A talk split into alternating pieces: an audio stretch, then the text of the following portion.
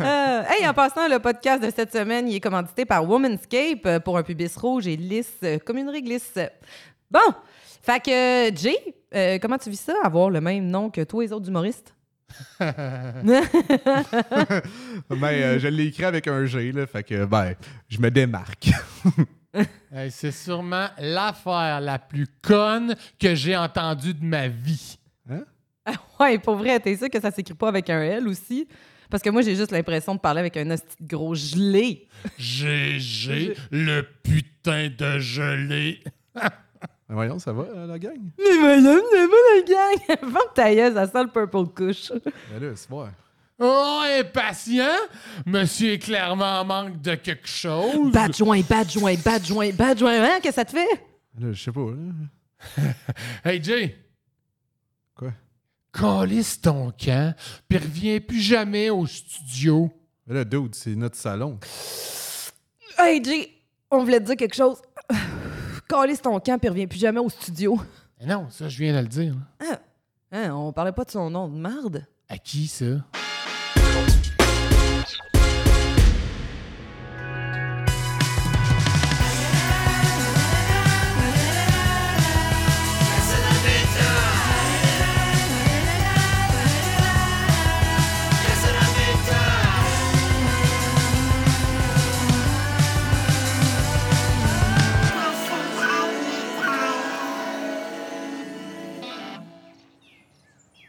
Nom d'une chasse-galerie, c'est-tu pas mon vieil ami François? Hey, salut Jacques! Coudon, t'as bien l'air bizarre. As-tu croisé l'yaube? Ben non, c'est juste qu'il faut que je tue un ours aujourd'hui. Un ours?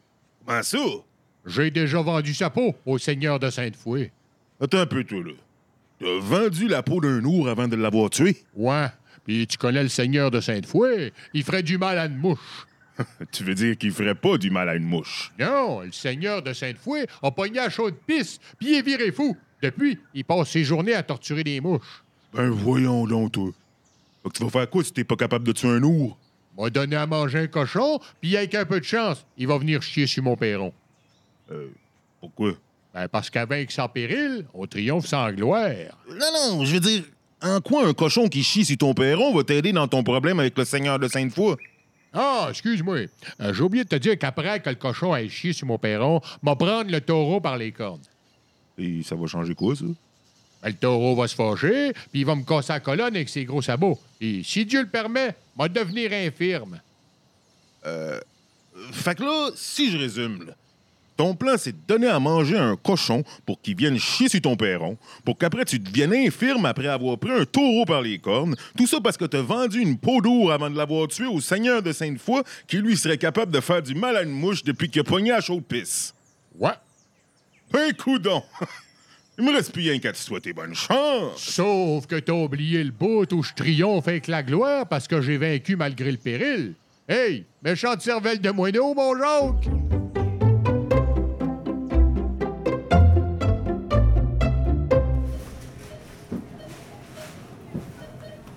Voyons. Hostie de machine de merde qui scanne pas à moitié du temps. Ça scanne pas, c'est gratuit. Elle scanne pas, c'est gratuit. Eh bonne, hein? C'est gratuit, ben, parce que ça scanne pas. Hey, c'est comme une claque à la deuxième fois, c'est pas meilleur. Je dis ça de même, mais le client a toujours raison. Hey, je dis ça de même, mais toi, t'es con, j'ai raison. Peux-tu scanner plus lentement? Le total monte trop vite. Ah, contrairement à ton cul qui baisse de plus en plus vite à chaque fois que tu parles. Avez-vous vos sacs? Oui, dans ma valise de char. T'as sûrement aussi oublié ton cerveau dans la boîte à gants. Vous pouvez aller les chercher. Mon char est trop gros pour entrer dans l'épicerie. C'est pas la première fois que j'ai quelque chose de trop gros qui peut pas entrer quelque part. Ah, come on, je veux pas savoir ça. Comme si ma vie était pas assez misérable de même. J'ai étudié en théâtre, moi, chose, pour jouer dans des grandes pièces chez Duceppe, pas finir ma vie dans une épicerie de quartier à servir des ramasseurs de canettes qui me dévisagent les seins pendant que j'emballe leurs baguettes. Vous savez qu'on vend des courges un peu plus petites, hein, monsieur? hey, monsieur, c'était mon père. Appelle-moi Jean, ma belle. Ah, si c'était juste de moi, je t'appellerais gros colon. D'accord, monsieur. Avant que j'oublie, euh, tu vas me donner un Juan Antonio Bayona King Size puis un loto automobile gagnant. Ah, ce que je vais te donner, ça va être mon point sur le nez, mon champion. Ta mère a t'a jamais appris à dire s'il vous plaît, le navet? J'en ai plus. Voulez-vous autre chose à la place? Ouais, mais je pense que ce que je veux, c'est pas sur le menu.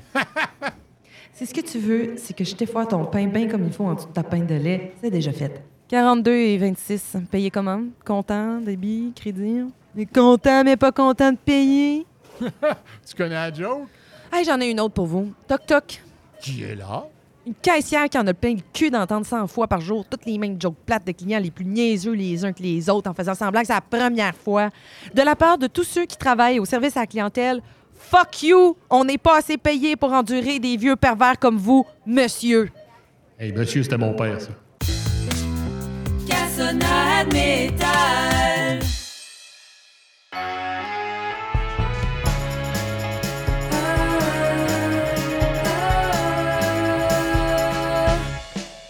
Il me manque un ingrédient.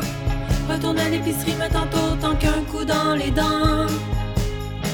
J'ai oublié d'acheter des frites. La poutine risque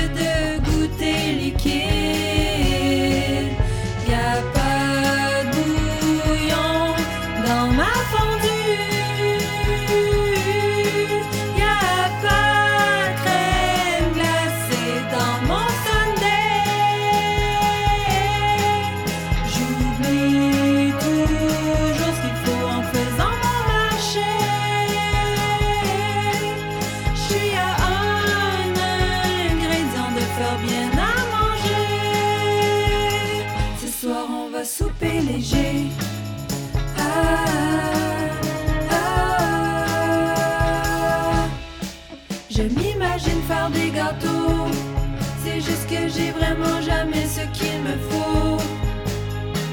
Le crémage et de la mousse à barbe. Viens pas me dire que je ne suis pas débrouillarde. Y a pas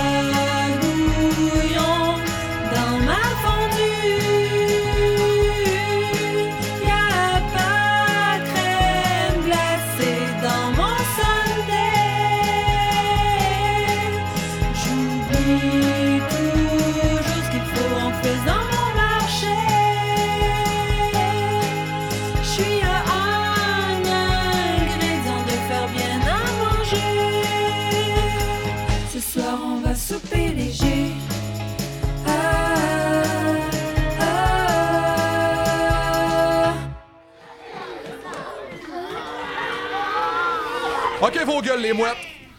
Vous avez tous 17 ans. L'an prochain, vous allez devoir commencer à payer des impôts. La récréation est terminée. Bienvenue en retenue. Ça fait 16 ans que vous glandez. C'est le temps de vous brancher. Aujourd'hui, on va décider de ce que vous allez faire pour le restant de vos jours jusqu'à votre retraite ou jusqu'à temps que la vie vous surprenne. Ceux qui voulaient être astronautes à 5 ans, j'espère que vous avez un plan B, parce que d'après ce que j'ai vu, le seul lien que vous avez avec l'espace, c'est le trou noir qu'il y a entre vos deux oreilles. Bon, on va commencer en ordre alphabétique. Anthony, qu'est-ce que t'aimerais faire dans la vie, Anthony? J'aimerais ça faire l'amour. Ça a l'air le fun. Bon, là, de comme t'es, on va t'envoyer dans l'armée. Tu vas faire la guerre. Puis si t'en reviens vivant, peut-être l'amour avec quelqu'un qui aura pitié de toi.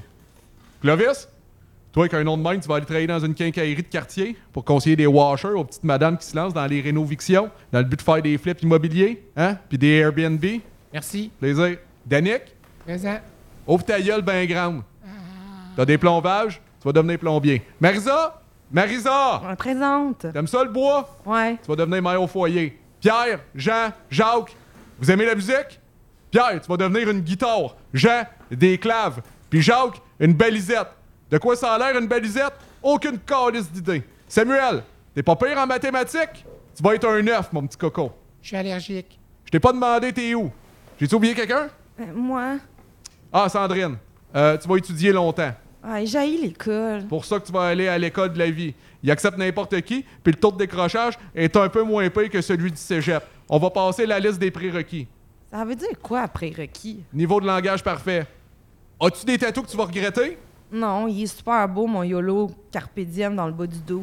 Va falloir que tu te pognes un gars qui a déjà topé en secondaire 3 puis qui veut s'habiller en linge éco pour le reste de ses jours. Steven, c'est l'homme de ma vie. Pendant que ton chum va être occupé à voler des catalyseurs, toi, tu vas passer ton temps à essayer de convaincre tes amis du secondaire que t'as pas vu depuis 20 ans d'organiser une démonstration de produits pas pyramidal à paliers multiples. Hey, j'ai tellement hâte d'avoir ma Cadillac rose grâce au marketing de réseau.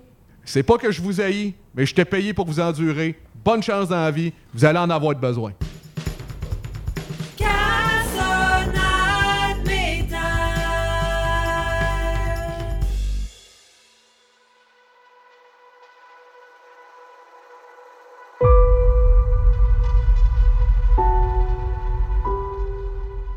Bonjour et bienvenue à cet épisode du balado True Crime, Un meurtre en automne.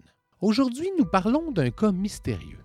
Le 10 janvier 1972, à Orlando, en Floride, un homme est retrouvé mort dans un marais, près d'une autoroute, avec un trafic épouvantable.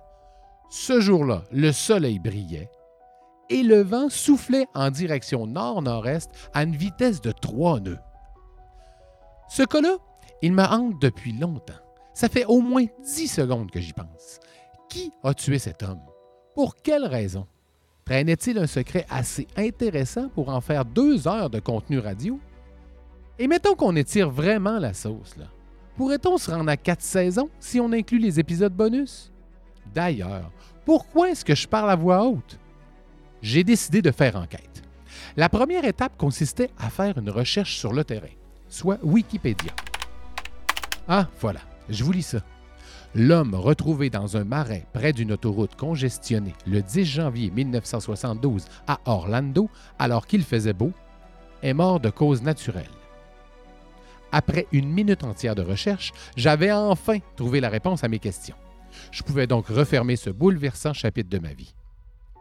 Ne manquez pas le prochain épisode de Un meurtre en automne, dans lequel j'enquête sur le vol d'un paquet de gomme au savon dans un dépanneur de Saint-Henri.